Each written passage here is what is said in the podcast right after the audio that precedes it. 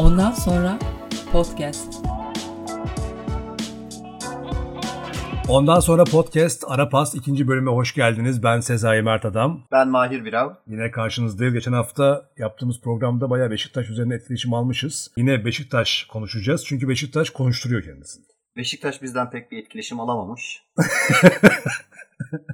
Ama Beşiktaş bu sene biraz daha Beşiktaş konuşacağız. Yani bu projeyi yaptığımız zaman Beşiktaş'ın öne çıkartmak durumunda olduğumuzu senden dolayı düşünmüştük. Ama Beşiktaş tam da bu takvime uygun bir şekilde hareketli saatler yaşamaya devam ediyor.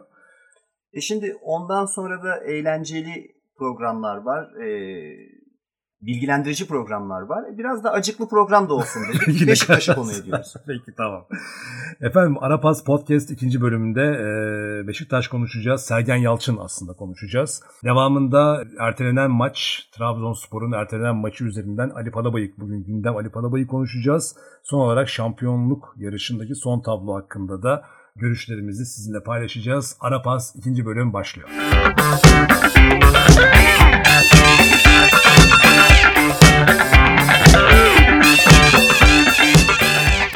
Şimdi, Hayır. Sergen Yalçın bugün açıklandı.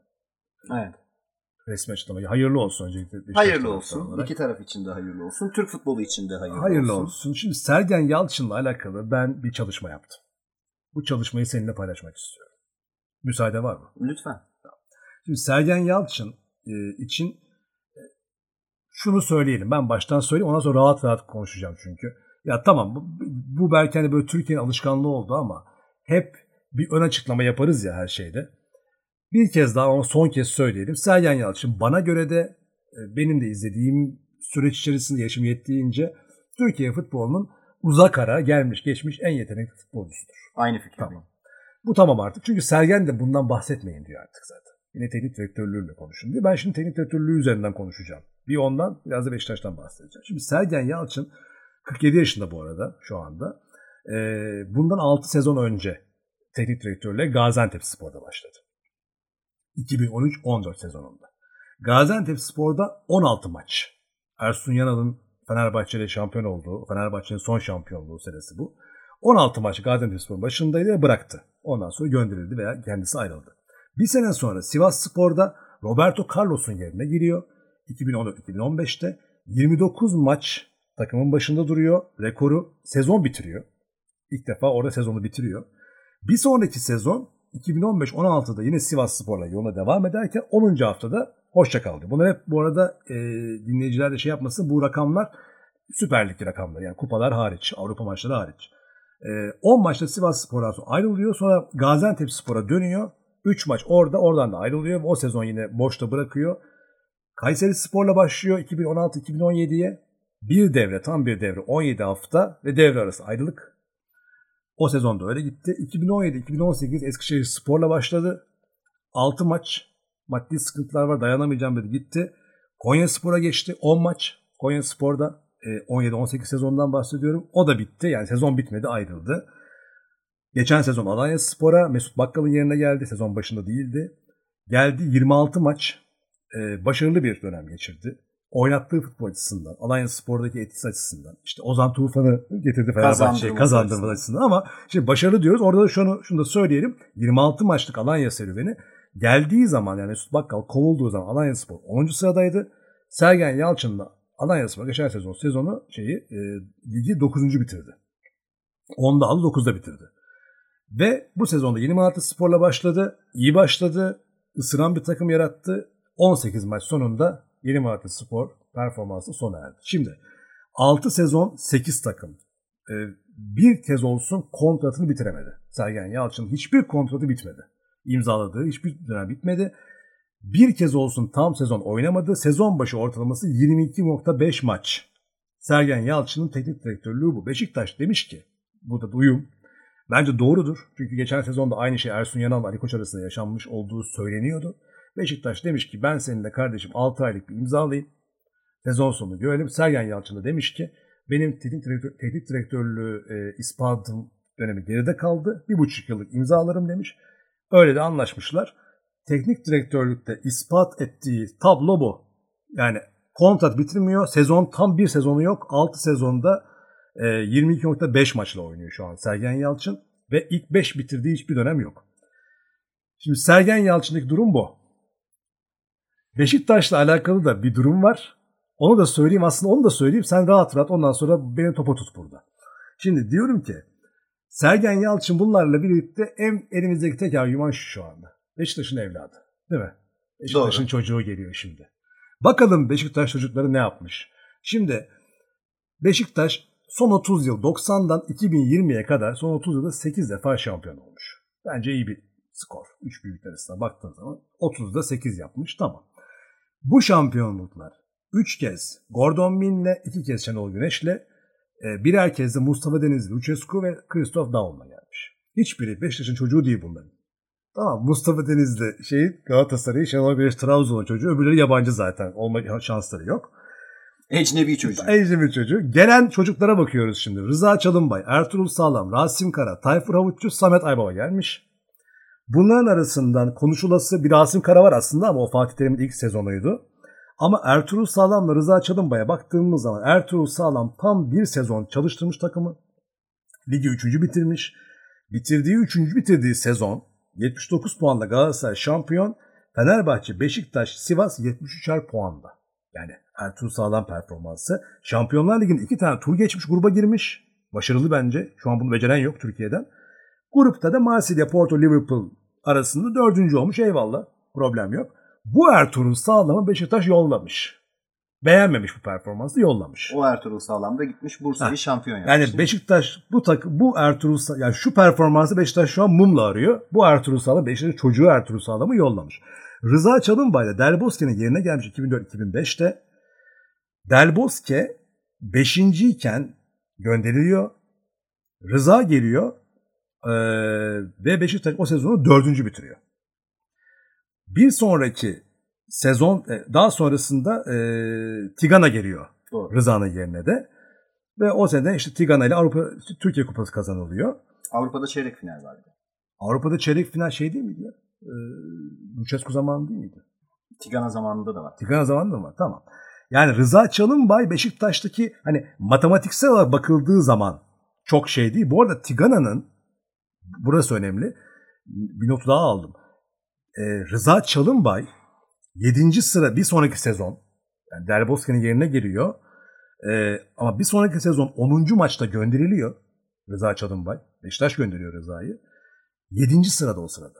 10. hafta 7. sırada. Ve gönderildikten sonra Tigana geliyor. O sene Beşiktaş 83 puan Galatasaray, 81 puan Fenerbahçe, Beşiktaş 3. 54 puan. Hatırlıyorum Ha. sezonu. Tigana'nın performansı bak. Ya şimdi ben de şunu soruyorum. Rıza Çalınbay bundan daha beterini yapmazdı herhalde. Şimdi Sergen Yalçın'ı anlattım. Beşiktaş'ın çocuklarıyla, Beşiktaş'ın kendi kurduğu ilişki de bu. Abi ben sana söyleyeyim. Bu rapor arada olumsuz. e, seni tamamlamak için bir ek bilgi de ben vereyim. Fikret Orman ilk e, Beşiktaş başkanlığına geldiği sene feda sezonunda Samet Aybaba da var. Ha, Beşiktaş evet. çocukları arasında. Onu demin saydım ama.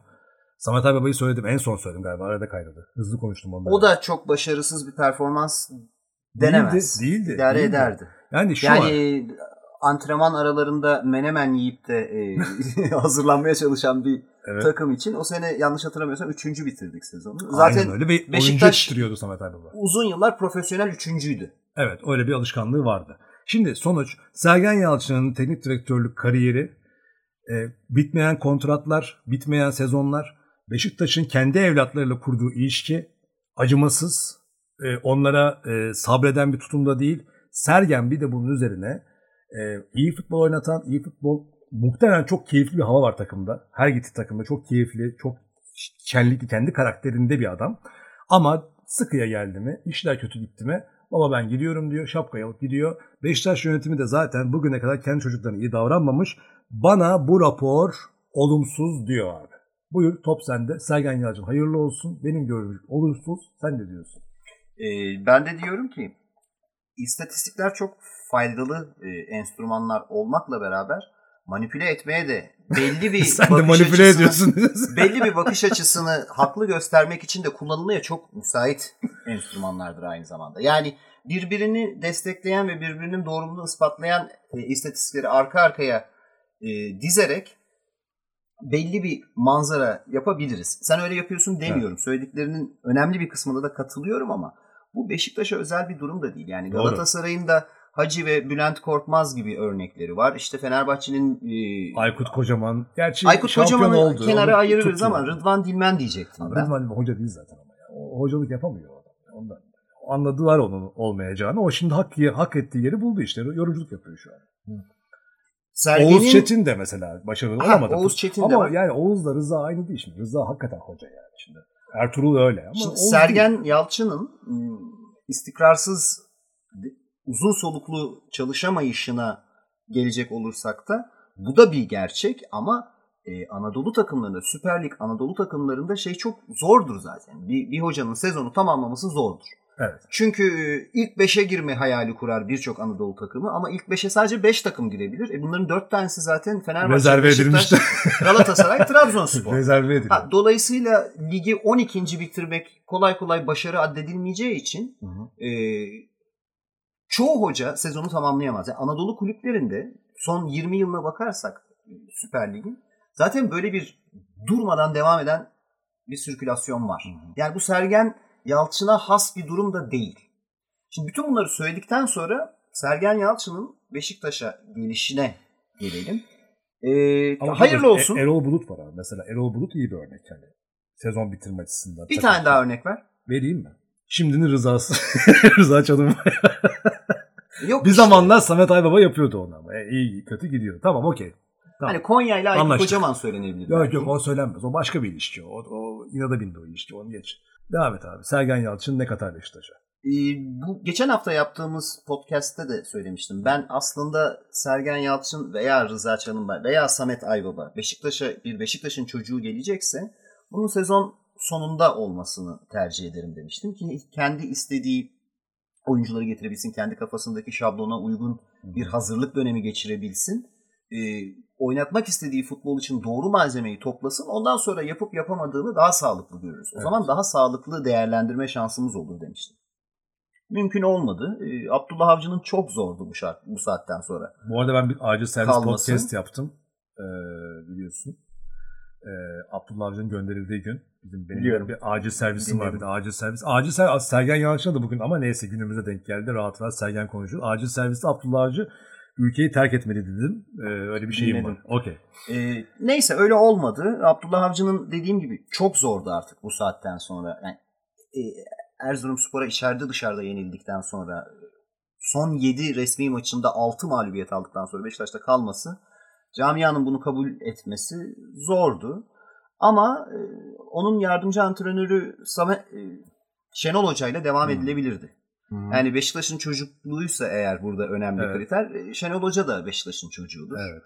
E, benim çocukluk ilk ortaokul, ilkokul yıllarımın falan e, oyuncusudur. Ben Hı-hı. kendi izleme şansım da oldu yani Hı-hı. onun futbolculuğunu. Abdullah Avcı'nın kendi ekibinde değildi ama değil mi? Yani Başakşehir'deki ekibinde miydi o?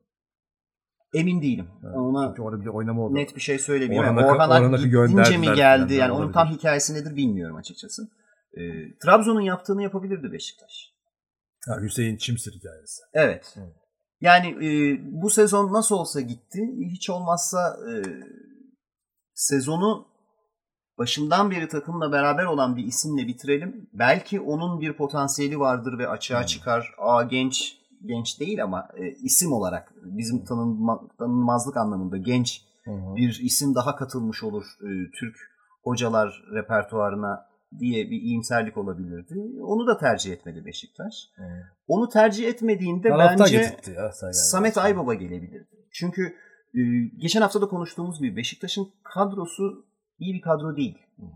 E, ligde şampiyonluğu force çok edebilecek bir kadro olmadığını düşünüyorum ben. E burada o zaman altyapıdan gelen ya da işte daha genç forma şansı bulamayan oyuncular işte Stoper Erdoğan gibi e, Rıdvan, Rıdvan Solbek, Solbek. Rıdvan gibi e, Muhayyer. Belki. Evet muhayyer olabilir. Orta sahada Kartal var. Güven ee, pişebilir biraz daha. Erdem var galiba. Onlar gibi isimlerden bazıları belki kazanılabilirdi. Yani önümüzdeki sezonun direkt 11 oyuncusu veya 12. 13. yani ilk girecek yedekler olma seviyesine yükselebilirlerdi. Bu noktada Samet Aybaba e, Evet. öne çıkan bir isim. Taraftarın böyle bir önerisi vardı ama Samet Aybaba'yı sezon sonuna kadar e, getir. Ondan sonra Sergen Yalçın'a bırak. Samet Aybaba da idari e, ne o sportif direktör olsun. Samet Aybaba 6 aylığına Beşiktaş'a gelmeyi mizaç olarak da kabul edebilecek bir insandı. Aslında evet. Şimdi bunu herkese tavsiye edemem. e, Teklif pardon, edemez. teklif edemezsin. Ersun Çünkü Yanal'ı kabul ettiremediler. işte. bahsettiğimiz isimlerin hepsi kendini ispatlamış kariyeri olan, e, yıllardır hocalık yapan isimler bunlar. Dolayısıyla tamam ben 6 aylık idareten geleyim. Bu batmış halinizde sezonu tamamlayayım. Siz sonra benden daha iyi hoca alın. Daha iddialı bir yani bu kolay kolay kabul Tabii, tabii, edilecek aynen bir şey değil. Ama bence Samet Hoca bunu kabul ederdi. Hele ki senin dediğin gibi sezon sonunda da sportif direktör olarak Evet. kulübe hizmet vermeye devam edersin. Bizim vizyonumuzu e, o- oluşturmamızda söz sahibi olursun denirse daha da kabul ederdi. E, neden Samet Aybaba diyorum? Çünkü genç oyuncuların potansiyellerini fark edip onları cesurca oynatıp Türk futboluna kazandırma özelliği olan bir hoca. Evet. Yani bu, bu tarafıyla ayrışan bir hoca Samet Aybaba. E, neyse olmadı. Sergen Ama şeyi geldi. söyleyeceğim. Ee, şimdi bu dediğin şey de 92 yazı bu arada buradan e, tavsiye edildi buna. 92 yazı diye bir film var. Danimarka'nın plajdan toplanan takımının e, Avrupa şampiyonu Avrupa oldu. şampiyonu olduğunu anlatan çok çok çok güzel bir film çekmişler. E, eski bir film. Onun kısaca ar- arka planını söylemek Hı. isterim.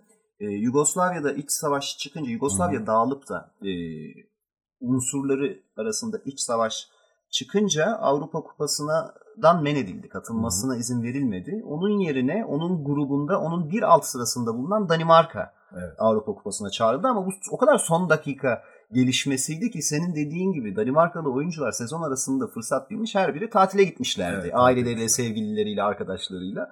Oralardan dediğin gibi plajdan toplanıp geldiler. Bir hazırlık dönemi geçirmediler. Geçirmediler. Ve e, kupayı aldılar, evlerine gittiler. Ve orada Richard Möller-Nielsen'in hikayesi aslında. Bu Richard Möller-Nielsen teknik direktörü. e, şimdi tabii podcast yapıyordu. Benim tüylerim diken diken oldu. Bu teknik direktör konusunda biraz takık herhalde. Ben duygusal tarafım var orada ama Richard Möller-Nielsen'in o, o filmi izlemenizi tavsiye ederim. Şöyle bir şey. Şimdi Sergen Yalçın futbol bilgisi ne konuşacak halimiz yok. Teknik direktörlük 6 sezonda olsa, 3 sezonda olsa o deneyimi hoca olarak da yaşasan, yardımcı olarak da yaşasan hiçbir problem yok. Ama orada Richard Möller Nielsen'in bir yardımcısı var. Ee, ona diyor ki sen diyor tanıdığım, çalıştığım en iyi teknik direktörsün. Yani taktik zeka olarak. Futbol bilgisi var. Ama diyor sende liderlik yok. O da diyor ki nasıl liderlik yapacağım bilmiyorum ki anlamıyorum. Neden ben? Ne eksik olduğunu bilmiyor. Ve ona motivasyonu nasıl yapılacağını, liderliği nasıl olur, insana dokunma çünkü daha modomot bir adam. Tam, tam bir Danimarkalı böyle yani. işi yapalım çıkalım kafasında ama çok başarılı gerçekten. Ve o süreçte onu öğreniyor. Deniyor, kendi onu keşfediyor. Bir mentörü oluyor yani yardımcısı. Ve işler değişiyor. Mesela bir Brian Laudrup var, havalı, zar zor oynuyor. İstemiyor onu. Yani takım zaten Richard Möller Nielsen'i istemiyor. Yani onu çalıştıracak düzeyde görmüyorlar. Eski yardımcı çünkü o da. Falan uzatmayalım. Yani şimdi Samet Aybaba, Sergen Yalçın ilişkisi bunu da getirebilirdi. Sergen'in kendisinde görmediği belki eksikleri. Teknik direktör olmak başka bir şey çünkü. Antrenörlük, taktisyenlik, futbol bilgisi. Şimdi Rıdvan dedim yani olmuyor diye. Çünkü olmadı o belli yani. Onu yapacağı bir şey olsaydı gösterirdi kendisi ama futbol bilgisini tartışmıştı Rıdvan'ın mesela. O yüzden e, Samet Sergen ikilisi olabilirdi ama şimdi Sergen Yalçın şu anda Beşiktaş'ın teknik direktörü. Bir buçuk yıllık kontrolü henüz bit yani hiçbir kontrolü bitirmedi ama bunu inşallah bitirir. Şimdi sana şeyi soracağım. Beşiktaş'a taktiksel Abdullah Avcı oynattığı futbolu çok güzel tariflemiştin. Sergen bu futbolu nasıl değiştirir? Biraz daha somut örnekler açıklamak gerekirse aklına ilk gelenler ne? E, şimdi Sergen kendisi İsimler bazında mesela. serbest oynayan yıldız bir oyuncu e, olduğu için bence futbolun daha keyifli, daha göze hoş gelen tarafına e, emek veren, uğraşan bir teknik direktör. Ya işte ay- ayrıldığı Malatya Spor.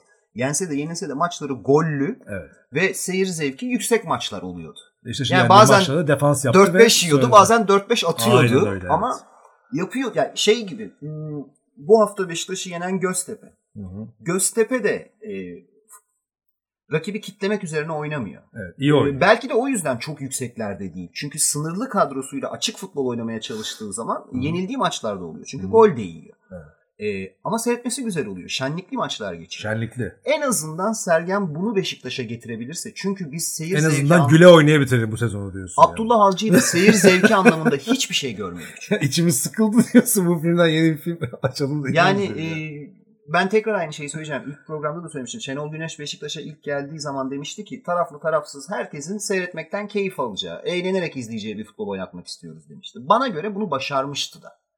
Sergen de bunu yaparsa ne ala. Çünkü bu saatten sonra zaten Beşiktaş'ın şampiyon olması çok çok Niye zor. abi 10 puan var. Mümkün On- değil. on- 11 puan var şu an arada. Yani 11 puanlık fark kapanır aslında. Yani yani şundan dolayı Yok bu kadroyla e, Kadro bu diyorsun da. moralsizlikle e, kapanmaz. Şimdi şampiyonluğu sonunda konuşacağız belki ama şimdi bir hakem ya da onu konuşalım sonra en son hakemleri konuşalım. Ee, Şampiyonluğa evet, geçelim. Kapanmaz çünkü çok kötü bir Galatasaray ve Fenerbahçe vardı ligin ilk yarısında. Şimdi onlar da toparlıyorlar. Bu- Fenerbahçe Bu, acaba işte ya. e, Başakşehir maçını seyretmişsindir diye tahmin Evet. ediyorum. Galatasaray'ın Konya Spor maçını da Evet. deplasmanını da seyretmişsindir Evet. diye tahmin ediyorum. İlk yarıda oynadıkları gibi oynamadılar ikisi. Ya bu kesin. Yani değişim var. Ama Keza e, Beşiktaş karşısında da Fenerbahçe yani Cüneyt Çakır o tartışmalı hakem şey hepsi bir tarafa Beşiktaş'tan iki gömlek üstün futbol oynadı. Beşiktaş'tan iki gömlek üstünde ama yani yine de böyle bir gümbür gümbürlük ben göremiyorum. Yani Fenerbahçe'de de göremiyorum. Gümbür gümbür göremiyor, göremiyoruz. Gümbür yani. gümbürü muhtemelen bu sezon hiç Abi göremeyeceğiz. geçen sene de göremedik gümbür. Geçen sene kim gümbür gümbür? Galatasaray mı gümbür gümbür? Başakşehir oynuyordu. Galatasaray hepsinden Biraz hakemler gümbür Abi gümbür gümbür işte. gümbür söyleyeyim ben sana gümbür gümbür bak. Bak içimde ukde kaldı. Joachim Löw bak Fenerbahçeliler şimdi dinliyorlarsa bunu içleri böyle cız edecek. Joachim Löw'ün oynattığı futbol vardı. Üçüncü bitirdi o sene Fenerbahçe. Sakatlıklar, şanssızlıklar yüzünden. Benim açımdan da Şenol Güneşli Beşiktaş'ın ilk 3 sezonu. Hepsi mi? Hepsi mi? Sezonun %70 %80'i. Yani işte o Talişka'nın olduğu şey. Galatasaray'ın işte o 2000-2000 e, şey 96 özür 96-2000 arasında Evet. 4 sezonluk. Yani veya işte e, Fenerbahçe'nin yine bir tane hatırlıyorum. Ersun Yanal dönemi eh işte. Ama yani şampiyonluk için sahaya çıkma, şampiyon takımım ben diye mesaj vermek başka bir şey. Bu arada e, Ersun Yanal'ın Fenerbahçe'yi şampiyon yaptığı sezon şampiyonluğun en erken ilan edildiği Evet. sezon e, olduğunda not etmek lazım. Aynen yani öyle. Nisan ayında Mayıs'a Nisan'da şampiyon. Mayıs'ı görmeden şampiyonluğunu ilan etmişti Fenerbahçe. Kesinlikle e, Mayıslar sizin olsun. Biz Nisanlardayız gibi bir şeyde göndem yapmış Fenerbahçe taraftarı. Son bir şey söyleyeceğim Sergen'le ilgili. Tabii, Ee, buyur. bir dezavantaj da bence şu. Şimdi e, zirveden 11 puan geride 7. sırada bir takımı aldığın zaman sen e, ne kadar başarılı olursan ol, diyelim ki ligi 3. bitirdin. E, kalan 16 maçında Başarıdır işte 12 galibiyet aldın falan. Yine de bu e, bir sergen motivasyonu camiada aman mutlaka sergen bize işte hayal ettiğimiz futbolu oynatıyor bilmem ne dedirtmeyecek. Bu kadroyla zaten öyle bir şey olmayacak. Bunu iddialı olarak söylüyorum. Bu kadroyla bu kadar geriye düşmüş, demoralize olmuş, özgüvenini yitirmiş e, elementler bir araya geldiği zaman bu sergene de haksızlık olacak. Tabii.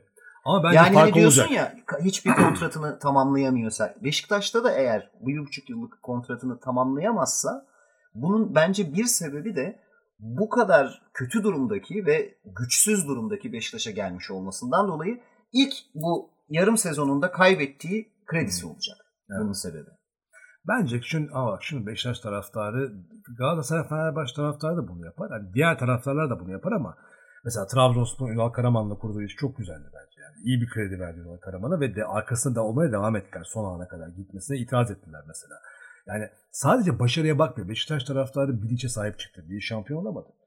Ee, Fenerbahçe taraftarı Aykut Kocaman'a olabildiğince sahip çıktı. Ee, işte Löw'ün iyi olduğunu biliyorlardı. Galatasaray'da Fatih Terim konusu belki ayrı ama hani taraftar bunu değerlendirebilir. Sergen Yalçın gerçekten fark yaratırsa 2-3 tane oyuncuyu Ozan Tufan'a yaptığı gibi işte o Kartalları, Rıdvanları falan çıkartırsa takıma bir renk getirirse bu ışık görülürse bu 6 ayda alınacak olan sonucu e, taraftar es geçer. Yeni sezona hadi buyurun yeni bir takım kurun. Bu ateşli yürüyün der. Çünkü Klopp da geldiği Umarım zaman da öyle olur. sahip çıktı mesela Çünkü- Klopp'a. Adillik, hakkaniyet de bunu gerektirir zaten. Tabii ki mutlaka. O yüzden bence keyifli bir Sergen Yalçın Beşiktaş dönemi seyredeceğiz. Ben raporumu olumsuz olarak sunuyorum. Yine döner bakarız. Ee, Sergen'i de çok seviyorum ayrı konu. Tanışıklığım yok ayrı konu ama hani severim onun mizacını. Ee, özellikle o Almanya Ligi konusunda ne tavsiye edersin? Pardon neydi? İddia 18'inden Ha, şey küçükler diyor, iddia e, oynam, oynama İddia oynama yaşı ortaokula kadar düştü. Hı hı. Bu durumla ilgili gençlere ne tavsiyede bulunursun diyorlar. O da diyor ki Bundesliga'dan uzak durun hep Heh. sürpriz çıkıyor. Evet işte bu yaklaşımlar ben bayılıyorum. Sergen bu. Çok anekdotu var. O Çok ayrı fazla. bir podcast yapmak A- lazım. ay- Sergen'in anekdotları üzerine. Aynen öyle. Yoksa kopup gideriz yani. Hiç girmeyelim o konuya. Peki o zaman Sergen Yalçın Beşiktaş e, tekrar hayırlı olsun diyoruz ve de e, yeni konumuza bence hazır ısınmışken geçelim şampiyonu konuşacağız.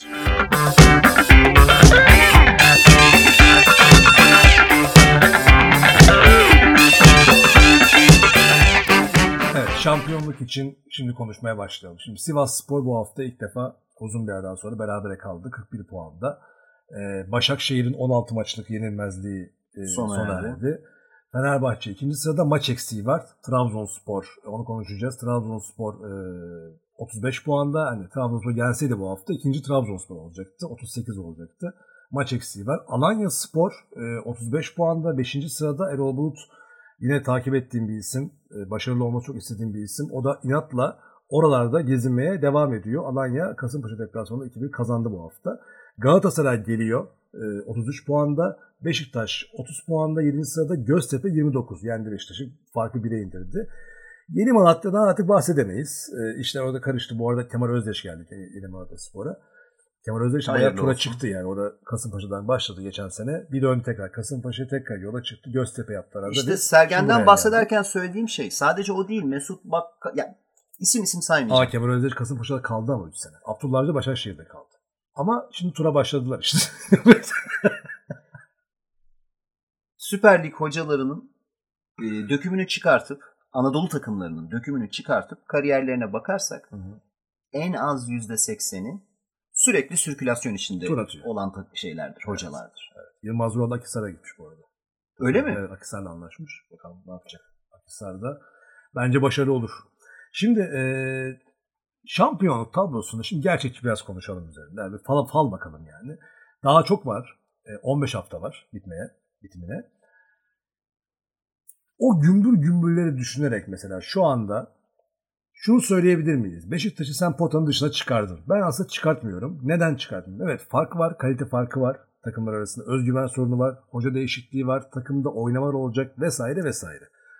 Ama yine de 30 puan yani 3 hafta kadar daha kredisi var bence Beşiktaş'ın potadan çıkma kadar. Ben Yani aynı fikirde değilim. Ben sezonun Sen Beşiktaş adına Beşiktaş'ı. bittiğini Bitti. düşünüyorum. Peki Alanya Spor ilk 4 için bir aday mı? Değil. Değil diyorsun. Hayır. Alanya Spor'da değil. Çünkü Çünkü 4 için diyorum. e, dört için Alanya değil. Spor'un çok dalgalı gidiyor performansı. Yani fırtına gibi girdiler. Sonra üst üste haftalarca maç kazanamadılar. Sonra tekrar bir galibiyet serisi yakaladılar. Demek ki bir kere daha düşecekler diye düşünüyorum ben. Peki abi Galatasaray 6. şu anda. Bence şu anda herkesin kafasındaki soru işareti herkesin ama ya. Kafasındaki soru Galatasaray. Çünkü Galatasaray şimdi, tırmanacaktır. yani şimdi şöyle bir şey var şunu kabul edelim. Bak ben Fatih Terim'le alakalı otururum burada 2 saat. E, negatif sayar dökerim ayrı konu ama şimdi ayırmak lazım konuları. E, Galatasaray, Fatih Terim burada bir opsiyon olarak kendini gösterdi bence. İlk iki hafta. Ben geçen podcast yanılmıyorsam ya da aramızdaki sohbet de olabilir. Falcao'nun form tutarak ikinci yarıda ligin efektif bir ismi olarak Galatasaray'ı taşıma ihtimali olduğunu söylemiştim. Bence Falcao şu an Süper Lig'deki en kariyerli oyuncu zaten. Öyle zaten. Ama yani Falcao ilk yarıda olmayan Falcao ikinci yarıda fark yaratacak Ama yine e, iki hafta yok. Evet bir de o var. Doğru söylüyorsun. Sakatlık var ama yine de e, yeni gelenler, Fatih Terim şunlar bunlar. ya bu Galatasaray'ın şu an ben, bence önümüzdeki 2-3 hafta Galatasaray'ın ne yapacağı belli olacak. Galatasaray sezon başında Fatih Hoca kimi istediyse yönetim onu aldı. Evet. Ee, aa bu da gelmiş, aa öbürü de gelmiş, Seri de gelmiş, Lemina da gelmiş, Falcao da gelmiş derken bu kadronun e, güle oynaya böyle e, yukarıdan uzaktan arkadan takip edenleri nokta gibi kalmış takipçilerini izleyerek lay lay lom şampiyon olacağı gibi bir e, Öyle bir şey vardı. Tabii tabii öyle bir şey vardı. Yani sene başında Galatasaray, yeni Şimdi- Galatasaray, yeni Galatasaray herkesin kafası oydu yani. Bugün 33 puanla 6. sırada e, zirveden 8 puan uzakta ise eğer bu kadro Fatih Terim dışında herhangi bir hoca olsaydı Galatasaray'da Gönderilirdi. 3 kere falan şu ana kadar Aynen. kovulmuş olurdu. Gönderilirdi. Ee, Galatasaray'ı konuşalım bir sonraki programımızda detaylı ama zaten şeyi söyleyelim. Kayseri Spor, Kasımpaşa, Kayseri içeride, Kasımpaşa deplasman. Bunları Galatasaray rahatlıkla kazanır. İçeride bir sonraki maç Yeni Malatya. Yine bence çok düşük, düşük riskli maç olacak. Daha sonra da Fenerbahçe Galatasaray maçı. Ben Galatasaray'ın tırmanacağını düşünüyorum. Ama şey Başakşehir'in yani, 3 maç sonra Fenerbahçe Galatasaray maçı var. Yani o bence çok kritik bir düğüm olacak orada. Yani bence o maçın bu kadar erken olması iki takımın da avantajına. Tabii. Final maçı olmasından ziyade atlatıyorlar yani. Aynen öyle. Oluyor. Sivas Spor bence kapalı kutu. Önümüzdeki 15 haftada bu ritmini sürdürüp sürdüremeyeceği açısından kapalı kutu. Çünkü ligin boyu kısalıp da e, işte kalan maç sayısı azaldıkça hele ki puan farkı da azalır takımların puanları birbirine yaklaşırsa işin içine stres yönetimi girecek. Bu stres yönetiminde e, bu atmosfere alışık olmak, bu stresi kaldırabilmek, bu süreci yönetebilmek biraz tecrübe işi. Özellikle bence Türkiye'de bunu en iyi yapan takım Fenerbahçe. Evet. Galatasaray'ın da o. Sportif performans kadar psikolojik etmenleri de kullanmak. E, gerekirse işte özellikle kendi sahasında büyük maçlarda maçı germek, Hı. hakemi psikolojik baskı altına almak gibi e, unsurları da devreye sokma konusunda Fenerbahçe çok mahir. Sivas Spor'un böyle bir tecrübesi yok. Daha önce Bülent Uygun'la iki sene şampiyonluk yarışı yapmışlardı. İkisinde aynen bu dediğim süreç oldu. Yani ligin dörtte üçlük kısmını lider götürüp hatta bazı haftalarda böyle 5-6 puan farkla bir marjla önde götürüp sonra süreci yönetemeyerek son haftalarda puan kayıplarıyla aynı şeyi Başakşehir örneğinde de gördük. Daha Ama önce... Başakşehir Okan Buruk da bu sene o süreçte daha iyi yönetir mi? Bir de öyle bir soru var. Abdullah Avcı belki yönetemedi ama Okan Ben Buruk o konuda çok iyimser değilim. Yani ben e, eğer Sivas Spor şu anda 41 puanda olduğu için söylüyorum onu da. Sivas Spor, Fenerbahçe Galatasaray arasında kızışacağını düşünüyorum sonlara yaklaştıkça. E, Trabzon burada benim plase sürpriz yapabilecek bir diğer adayım. Başakşehir'in bir de öğrenilmiş çaresizlik diye bir şey var ya. Yani 4 sene üst üste şampiyonluk yarışı yapıp hiçbirini kazanamamanın Bir de üstüne... camia değil ya Başakşehir. Yani yine de bir ha, şey Bir de camia var. değil evet. O da önemli bir faktör. Yani. Ee, Bursa Spor öyleydi çünkü. Bursa Spor bir camia. Dolayısıyla Beşiktaş, o aldığın zaman gidiyorsun. Ha, yani. Beşiktaş zaten evde yok. Sen yok diyorsun. 3 hafta sonra oynanacak olan Galatasaray maçına kadar bu tablo, hani bu sıralama, bu yakınlık devam eder ve Fenerbahçe Galatasaray yenerse ben benim gözümde Fenerbahçe şampidir. Ama Sivas Spor'un şampiyon olma ihtimalinin de en azından son 5-6 hafta taşınmasını gönülden isterim. Sivas Spor e, sonuna kadar şampiyonluk yarışı yaparsa şampiyon olsun veya olmasın e, önümüzdeki sezon değilse bile belki bir sene sonra e, Beşiktaş'la ikinci bir izdivaç yapabileceğini düşünüyorum ben. Şimdi e, Sivas Spor'la Rıza Çalınbay'ın. Rıza Çalınbay'ın evet. Sivas Spor'la sözleşmesinde Beşiktaş'ın istemesi durumunda serbest kalır diye bir madde var. Bunu Rıza Çalınbay kendi koydurdu. Ciddi mi? Bilmiyordum ben. Evet. Aa. Beşiktaş'ın istemesi durumunda serbest kalır. Hmm. Ee, Beşiktaş'ı İnönü'de yendikleri maçtan sonraki verdiği röportajında da bence Da Vinci şifreleri verdi, var. Evet. Ee, Beşiktaş'ı Beşiktaşlı bir e, hocanın yönetmesi gerekir demesi. Son yıllarda kendimi çok geliştirdim demesi. Aa, o çok önemliydi. Ee, bunlar bana hep e, isimsiz mektuplar gibi geliyor Beşiktaş'a evet. atılmış olan. Öyle zaten. Yani şimdi Trabzonspor, e, Yeni Malatya Spor maçı işte yaşadığımız o üzücü deprem nedeniyle ertelendi. Şimdi Elazığ Spor bugün dedi ki ben ligden çekilmek istiyorum. Çünkü dedi bu depremin vurgu, yani vurduğu etki çok büyük ve bu takıma etki ediyor deyip haklı bir sebepten bana göre bunu söyledi. Ama Yeni Malatya Spor tam tersi çünkü Malatya tabii ki çok daha az etkilendi Elazığ'da, Elazığ'a göre. Ee, Yeni Malatya Spor diyor ki ben bu maçı oynamak istiyordum kardeşim. Ee, federasyonu kendisine baskı yaptığını söylüyor. Trabzonspor biz oynamak istemiyoruz, gelmeyeceğiz demedik diyor. Federasyon da diyor ki zaten ben o bölgedeki bütün maçları iptal ettim. Konu sadece siz değilsiniz diyor. Bunun üzerine Fenerbahçe diyor ki 4 tane sınırdaki sarı kart e, oyun, sarı kart sınırında oyuncusu var Trabzonspor'un. Üzerine bir hafta fazladan dinleyecekler. Sen diyor bunu diyor e, kayırdın diyor Trabzonspor açık açık TFF'ye bunu söylemiş oluyor. Ve Ali Palabıyık bugün maça atılınca da bunun hemen karşısında Fenerbahçe'ye destek olacak hakem Ali Palabıyık açıklandı. Yani herkes birbirini bir komplo yapılan, daha doğrusu desteklenen olmakla suçlu. Abi şimdi ne yapacağız? Şimdi Ali Palabıyık, yani Ali Palabıyık'ın yerine bir koysana kendini.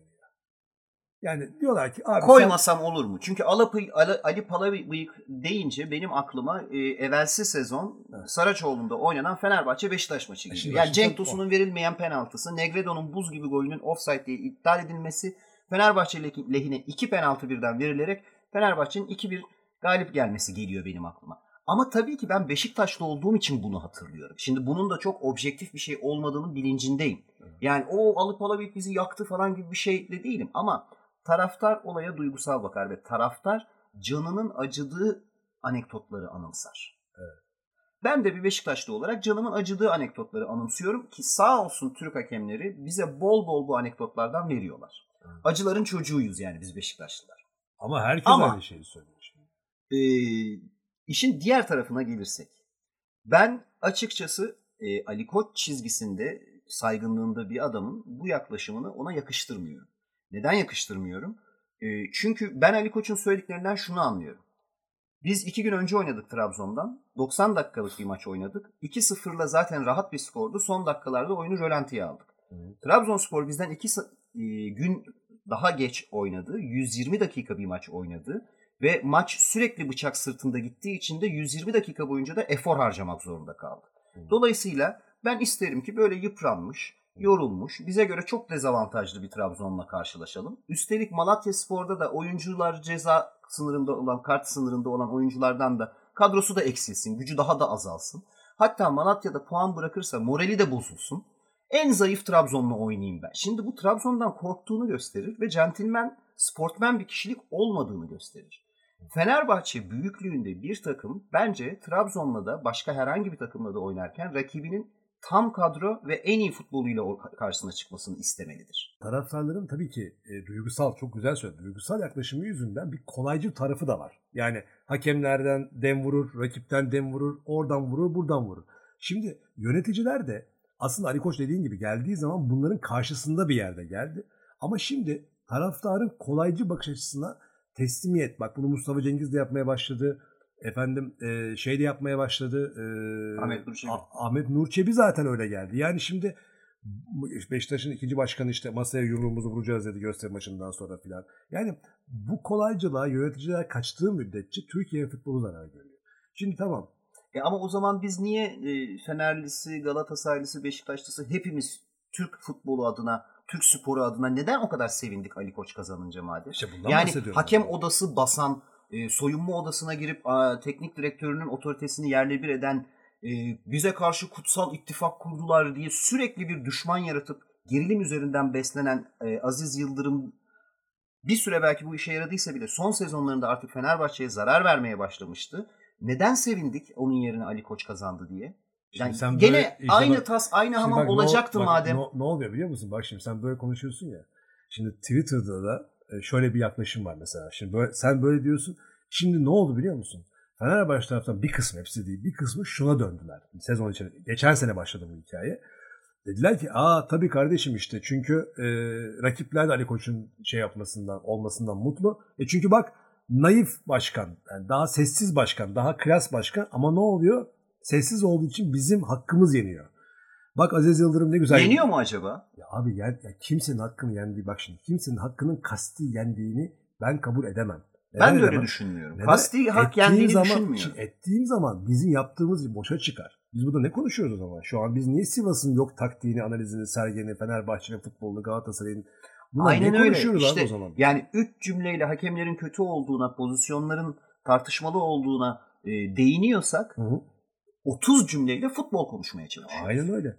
Yani hakemler Türkiye'de kötü performans sergiliyorlar. Bunlar yani bu şey gibi düşün. Mesela sen şimdi diyelim ki Beşiktaş'ta mesela. Sen şimdi Diaby'i beğenmiyorsun değil mi mesela? Diyorsun ya Diaby kötü oynuyor diyorsun. Abi bu adam profesyonel futbolcu değil mi? Futbolculuğu bilen bir adam.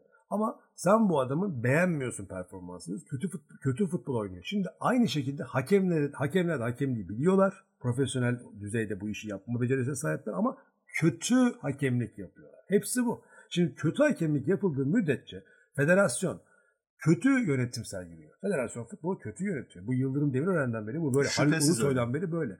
Yani bu kötülük ortada olunca performans düşüklüğü ve kötü sonuçlar ama bunun arkasında kasti art niyet ararsak o zaman ne olur? O zaman şu olur. Yani biz boşa konuşuyoruz, boşa izliyoruz, boşa para veriyoruz yani. insanlar da boşuna para verip maç izliyorlar veya maça gidiyorlar olur. Çünkü zaten birileri komplo kuruyor. O onu şey. İnan onu- bana her e, geçen sezon artan sayıda insan bu senin söylediğin şeye karar veriyor. Evet. Ama işte bu yanlış Biz bir- boşuna izliyoruz. yanlış bir tiyatro bu. oynanıyor Ya ve biz tiyatro de kendi kendimize gelin güveyi oluyoruz deyip futbol izlemekten vazgeçiyor. Mesela sen Fenerbahçelisin. o kadar çok kendi etrafımdan tanıdığım Fenerbahçeli arkadaşım var ki futbol izlemeyi bıraktılar. Euroleague izliyorlar.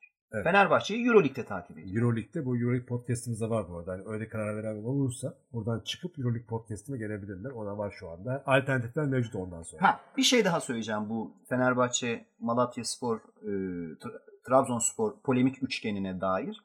Malatya Spor diyor ki biz maçın ertelenmesini istemedik. Fenerbahçe de diyor ki bak Malatya istememiş, Trabzon'un isteğiyle maç ertelenmiş. Hem yorgundular şimdi dinlenecekler hem de kart sınırında e, ceza sınırında olan e, oyuncuları böylece riske edilmemiş olacak. Bize karşı oynamaları garanti olacak diyor. E, ama Trabzonspor da diyor ki bizim federasyona bir başvurumuz olmadı. Olmadı. Biz bir talepte bulunmadık. Federasyon bize ertelenmesi ile geldi Ya diyor. bir yalan, Şimdi ha yalan evet. söylüyor. Şimdi bu üçü birden doğru söylüyor olamaz. Mümkün değil. Hakemleri de biraz belki bu derece baskı altına almamak da gerekiyor. Ama taraftara bunu anlatamazsın. Çünkü o ok yerden bir kere çıkıyor. Ama sonu yok. Yani ben şunu söyleyeyim. Twitter'da ben Cüneyt Çakır'ı hani bu işte dinleyenlerden Twitter kullanıcıları falan şunu anlar. Böyle hakemin tişörtünün içinden forma çıkıyor. Şimdi Ali Palabıyık da e, açmış tişörtünü. içinden Fenerbahçe forması. Bugün dolanıyordu. Ben Cüneyt Çakır'ı tişörtünün içinden çıkan Galatasaray formasını da gördüm. Fenerbahçe formasını da gördüm. Yani Cüneyt Çakır hem Fenerbahçeli hem Galatasaraylı. Her yani tam, tersi böyle bakıyor insanlar. Bununla bir yere varılmaz. Kötü hakemse kötü hakem işte buyurun FIFA Cüneyt Çakır'ı 2020 listesine almamış. Demek ki Cüneyt Çakır'ın performansını hakikaten düştü. Görmüşler ki çünkü değerli hakemlerinden Cüneyt Çakır şeyin FIFA'nın. Ama 2022'ye uygun görmemişler. Yaş haddinden dolayı değil yani. Performans belli. Ee, ama Cüneyt Çakır'ın Avrupa'daki performansıyla Türkiye'deki performansı aynı değil ki. Ama işte ortam o yüzden, ortam nedeniyle böyle oluyor. Yani şimdi sen gördüğünü çalacaksın. Şimdi bu tartışma şey giriyor ondan sonra işte. Diyor ki derbileri yabancı hakem yönetsin. Abi bu ortamda yabancı hakem de yönetemez. Bu ortamda ona da kompütörüsü kurarlar.